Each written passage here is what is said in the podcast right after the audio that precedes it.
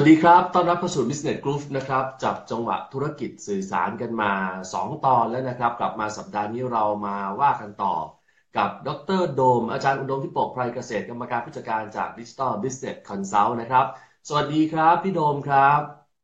สวัสดีครับคุณโต้งครับ ธุรกิจสื่อสารน่าสนใจนะครับ ตอนเริ่มต้นแตะๆเนี่ยเหมือนกับคืบคลานอย่างช้าๆ แต่พอเทคโนโลยีมาติดปีก เอกชนเข้ามาระบบสัมปทานเหมือนฟ้าเปิดนะครับ ชิวเลยนะครับครับ โอ้โหแตกแขนงมากมายเลยนะครับ คือต้องบอกว่าอย่างที่คุณโต้งพูดว่าครับถ้ารัฐไม่เปลี่ยนแปลงเงื่อนไขกติกาครับนะครับ ในแง่ของการทำธุรกิจเนี่ยอ่าธุรกิจโทรคมนาคมนะครับ ทั้งโทรศัพท์บ้านและมือถืออินเทอร์เน็ตครับจะไม่เกิดอืม จะไม่วันนี้ครับนะครับ เพราะว่ารัฐเปลี่ยนแปลงนะครับ ตามสภาพ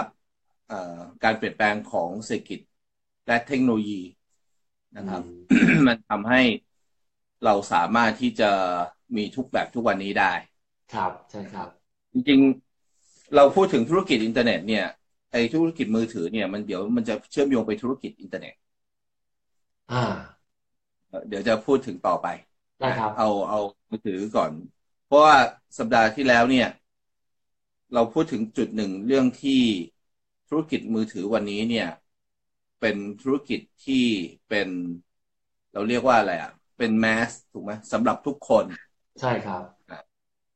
ตั้งแต่เด็กเล็กเลยจนกระทั่งจนถึงสวทุกคนมีมือถือนะครับใช่จำนวนมือถือที่มีการขอหมายเลข จากกสทช ครับ ประมาณร้อยยี่สิบกว่าล้านหมายเลข ครับ ที่กสทช อนุมัติให้ไปแล้วนะอืมให้สั่งให้ไปแล้วเนี่ยหนึ่งร้อยยี่สิบกว่าล้านคแต่รับประชากรของประเทศไทยเนี่ยประมาณหกสิบเจ็ดล้าน ต้องพกคนละสองเครื่องครับสองเครื่องนะ คุณคุณโต้งกับผมเองก็น่าน่าจะมีประมาณทำนองนั้นทำนองทำนองนั้นครับ โดยที่ใช้คนละวัตถุประสงค์ ทีนี้ถามว่าบริษัทมือถือเนี่ยเขาทำยังไง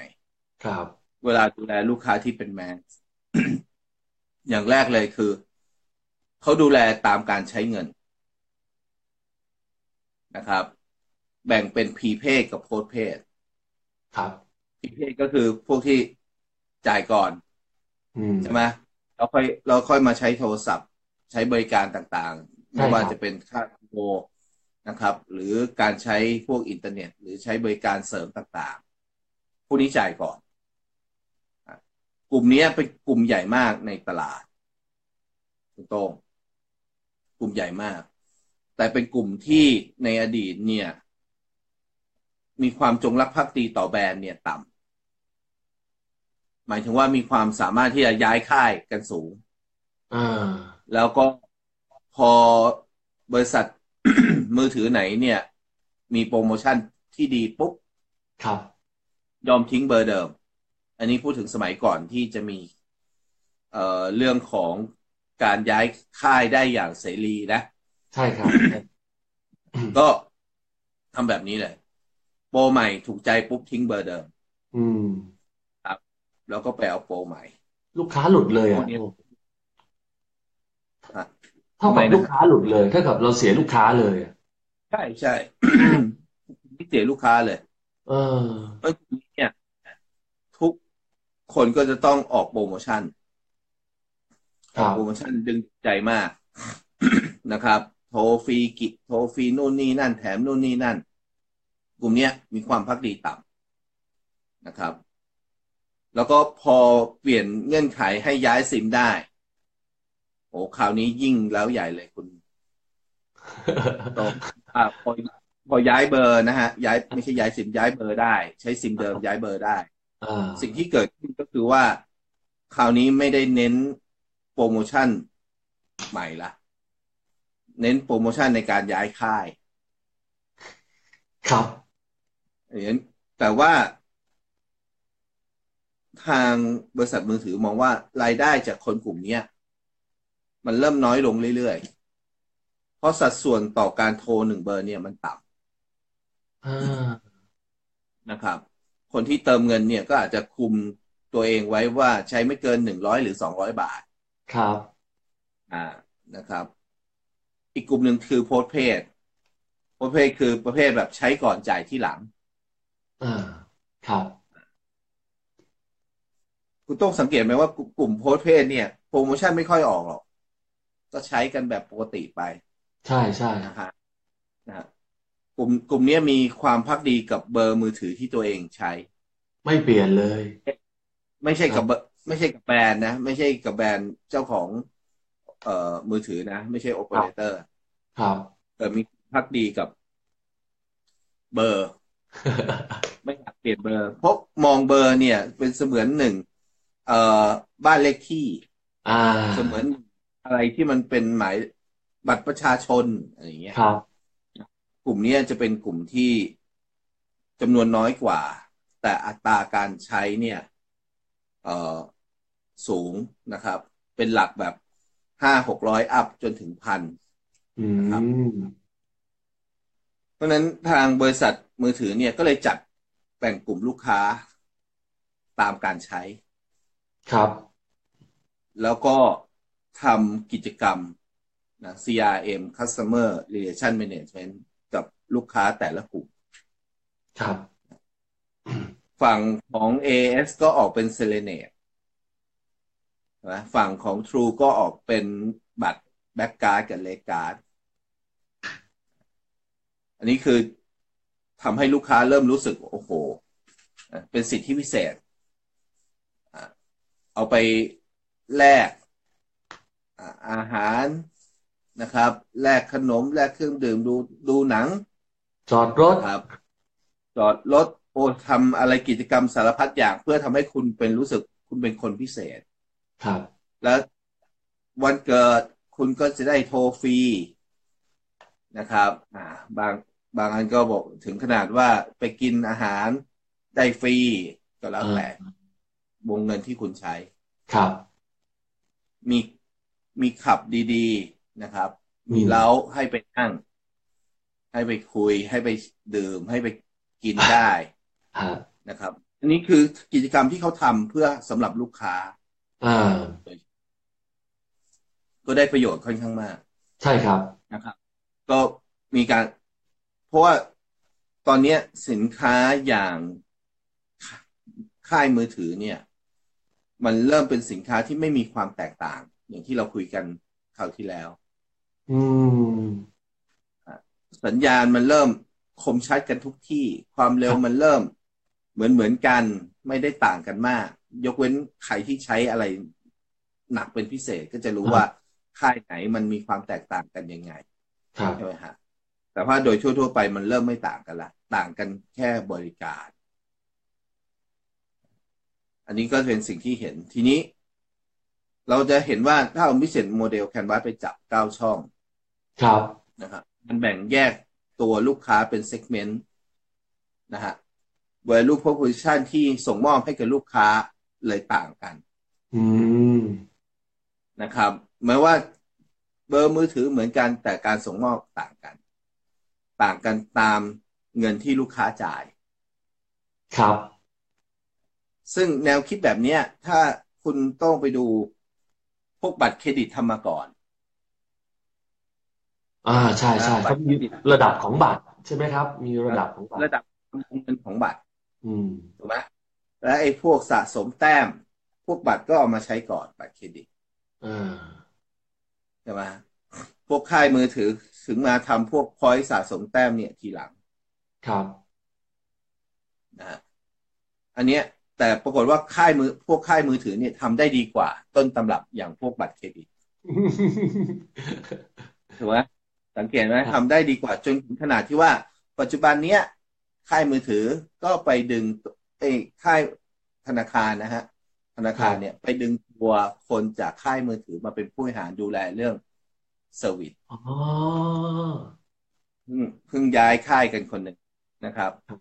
จากจาก มือถือสีเขียวไปอยู่ เอ่อตัวธนาคารสีม่วงอ๋อโอเคโอเคฮะนะฮะเพื่อเพื่อเน้นพวกลักษณะของการค้าแบบ retail ป่ะครับแบบ retail แบบเข้าถึงลูกค้าอ่า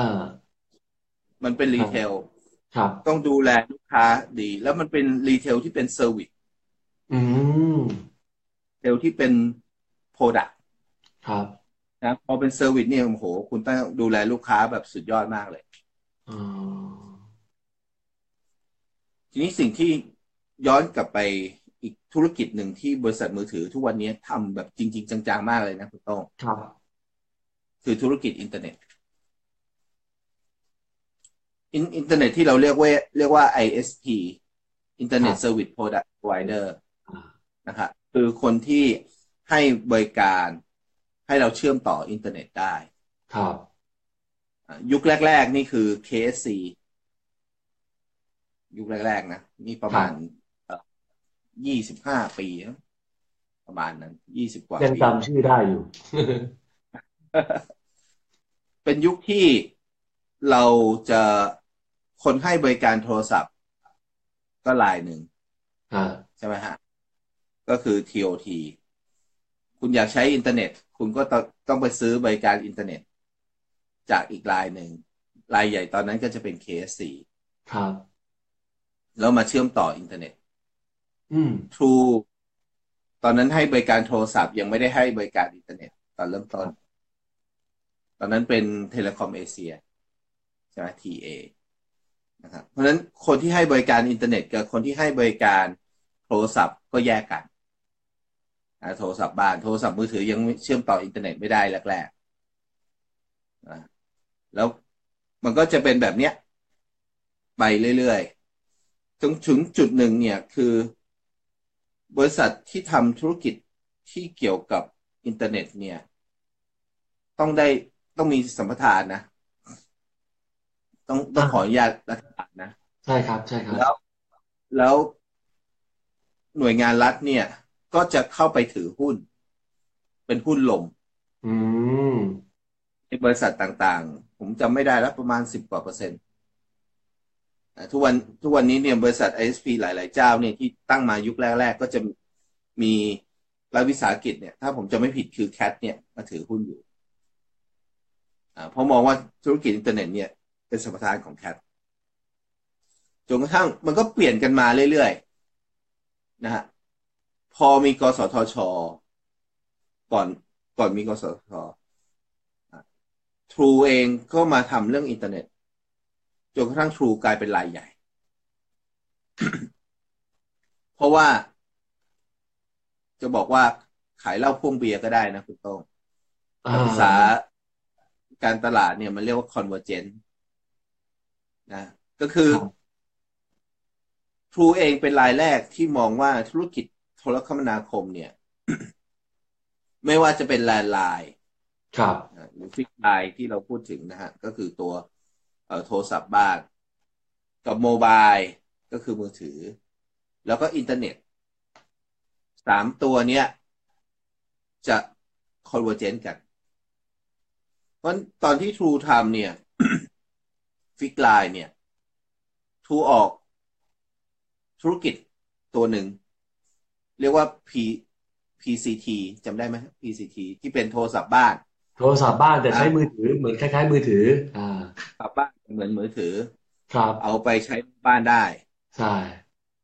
อ่า แล้วก็โทรคุยกันได้ โดยเหมือนโทรศัพท์มือถือ ใช่ใช่ใช้เบอร์โทรศัพท์บ้านนะฮะ อันนี้ก็เป็นสิ่งที่ตอนนั้น True เองยังไม่ได้สัมปทานมือถือไง แล้วสัมปทานมือถือก็ยังมีจำกัด ครับ เพราะมีแค่สองค่ายก็คือ AS กับ d t แทเหตุการณ์เนี่ยมันมาพลิกผันฮะคุณโต้งก็คือเหตุการณ์ที่ทาง d t แทเองเนี่ยมีสัมปทานเยอะ มีขึ้นเยอะครับ แล้วก็สปิดบริษัท สปิดออกมา เอาคืนเนี่ย แยกออกมาเป็นอีกสองบริษัท แล้วให้อีกสองบริษัทไปทำปรากฏว่าเกิดวิกฤตเศรษฐกิจพอดีอ่า ตัววิกฤตเศรษฐกิจ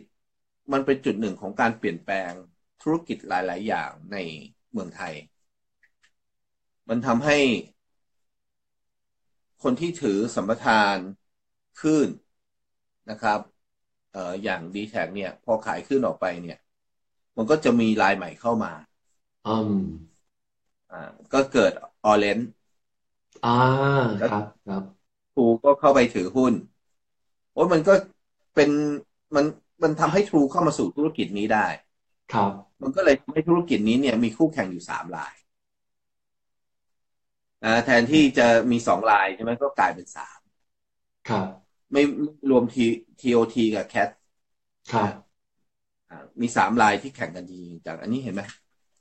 เพราะว่าถ้าไม่มีจุดพลิกผันตอนวิกฤตเศรษฐกิจแห่งวิกฤตเศรษฐกิจปี 40 เนี่ย ครับ ธุรกิจโทรคมนาคมในเมืองไทยก็จะเป็นแบบเดิมสองเจ้าหลักๆ อะไรอย่างนี้อ่าพอเป็นสองเจ้าหลัก ๆ เนี่ย มันก็จะมันแข่งกันแบบถ้อยทีถ้อยอาศัยอะนี้พอครูเนี่ย ในฐานะที่เป็นผู้มาใหม่อะ ครับ ฟิตมาเขากเป็นไงฮะโอ้โห ต้องขยันมากครับ ใช้กลยุทธ์ทุกอย่างเลยครับ ที่จะทำให้ตลาดเป็นของตัวเอง ครับ ใช่ไหมฮะ ทุ่มทุ่มทุกอย่าง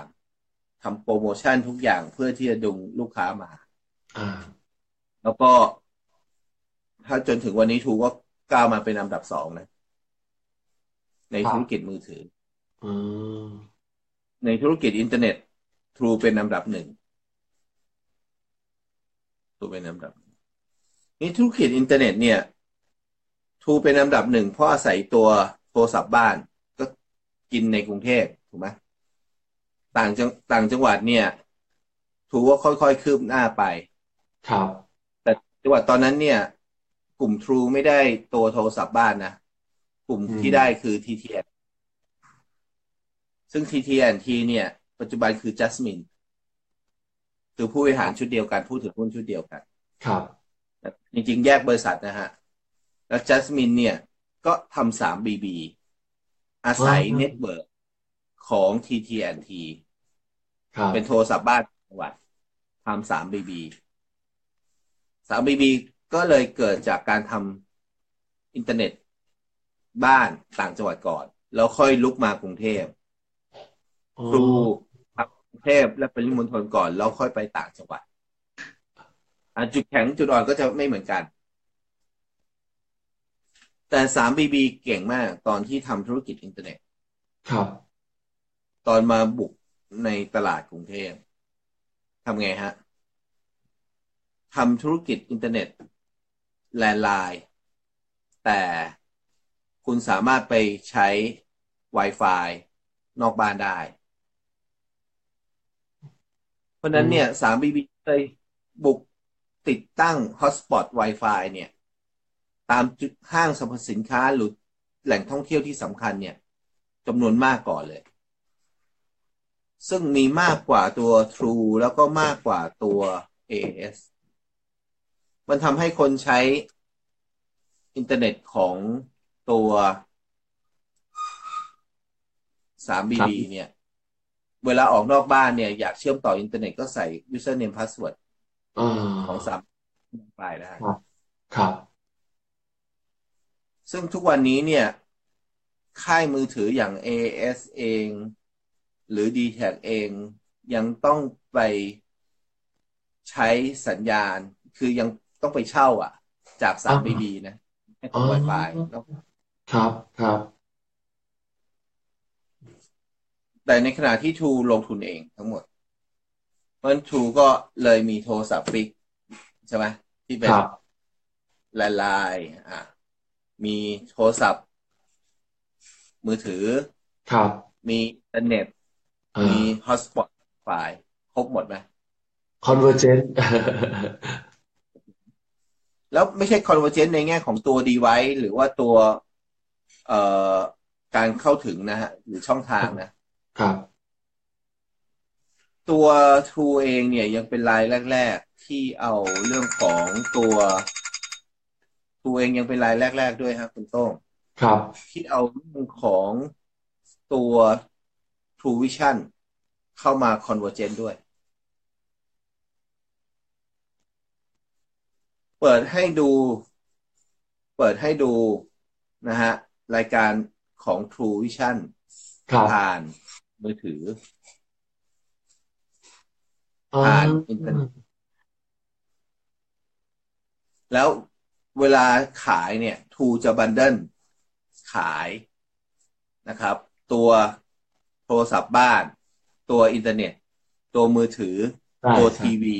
ใช่ร่วมกันใช่สี่ทำร่วมกันเลย แล้วถ้าคุณต้องดูนะ AS เป็นลายที่ทำเจริญรอยตามอ่า AS เพิ่งมาทำเรื่องของอินเทอร์เน็ตครับ ใช่ไหมเอ่อทำเพิ่งทำเรื่องอินเทอร์เน็ตนะครับ แต่ AS ตอนนี้ที่ไม่มีคือไม่มีตัว fixed line เพราะเขาคิดว่า fixed line ไม่จำเป็นละอ่าอ่าอ่าแต่ครับเพิ่งทำเรื่องอินเทอร์เน็ตและเพิ่งมาทำช่องทีวีของตัวเอง ในนาม ASP อ่าใช่ไหมเป็นเคเบิลครับเหมือน True Vision อืมพวกนี้กฎหมายมันเปิดหนึ่งคือกฎหมายมันเปิด นะต้องบอกว่าถ้าไม่มีกสทช เนี่ยไอ้เรื่องพวกเนี้ยไม่ง่ายแบบนี้ แต่พอมีกสทช เนี่ย นี่มันเปิดให้ครับอะพอเปิดให้ปุ๊บเนี่ย โอ้โห วันนี้เราเห็นเลยฮะ model business นี่มันเปลี่ยนหมดเลย อืมทำอินเทอร์เน็ตมาแค่ประมาณสักสองปีสามปีนะครับ สมาชิกตอนนี้เป็นหลัก ถ้าผมจำตัวเลขที่เขาเปิดเผย ไม่ผิดเนี่ย ประมาณสักห้าแสนน่ะต้องแพ็กเกจสมมุติว่าห้าร้อยบาทเนี่ยห้าแสนคนเนี่ยต่อเดือนเท่าไหร่ครับ โอ้โห มหาศาลมหาศาลครับ ถูกไหมแล้วก็ยังพ่วงกับไอ้ตัว Playbox ไปด้วยว่าเติมไปอีกหน่อยนึงได้ดู Playbox ด้วยอะไรแบบนั้น หรือบางทีช่วงแรกแถมก่อน แถมให้ดูก่อนอะไรอย่างนั้น ถูกไหมฮะเพราะฉะ นั้นนี้พอเห็นโมเดลทางด้านธุรกิจที่มันเปลี่ยนแปลงไปเนาะสนุกมากเข้มข้นมาก งั้นเดี๋ยวเราพักกัน ครับเดี๋ยวเดี๋ยวพรุ่งนี้ว่ากันต่อได้ครับ คุณต้องครับ ครับ สวัสดีครับพี่โดมครับ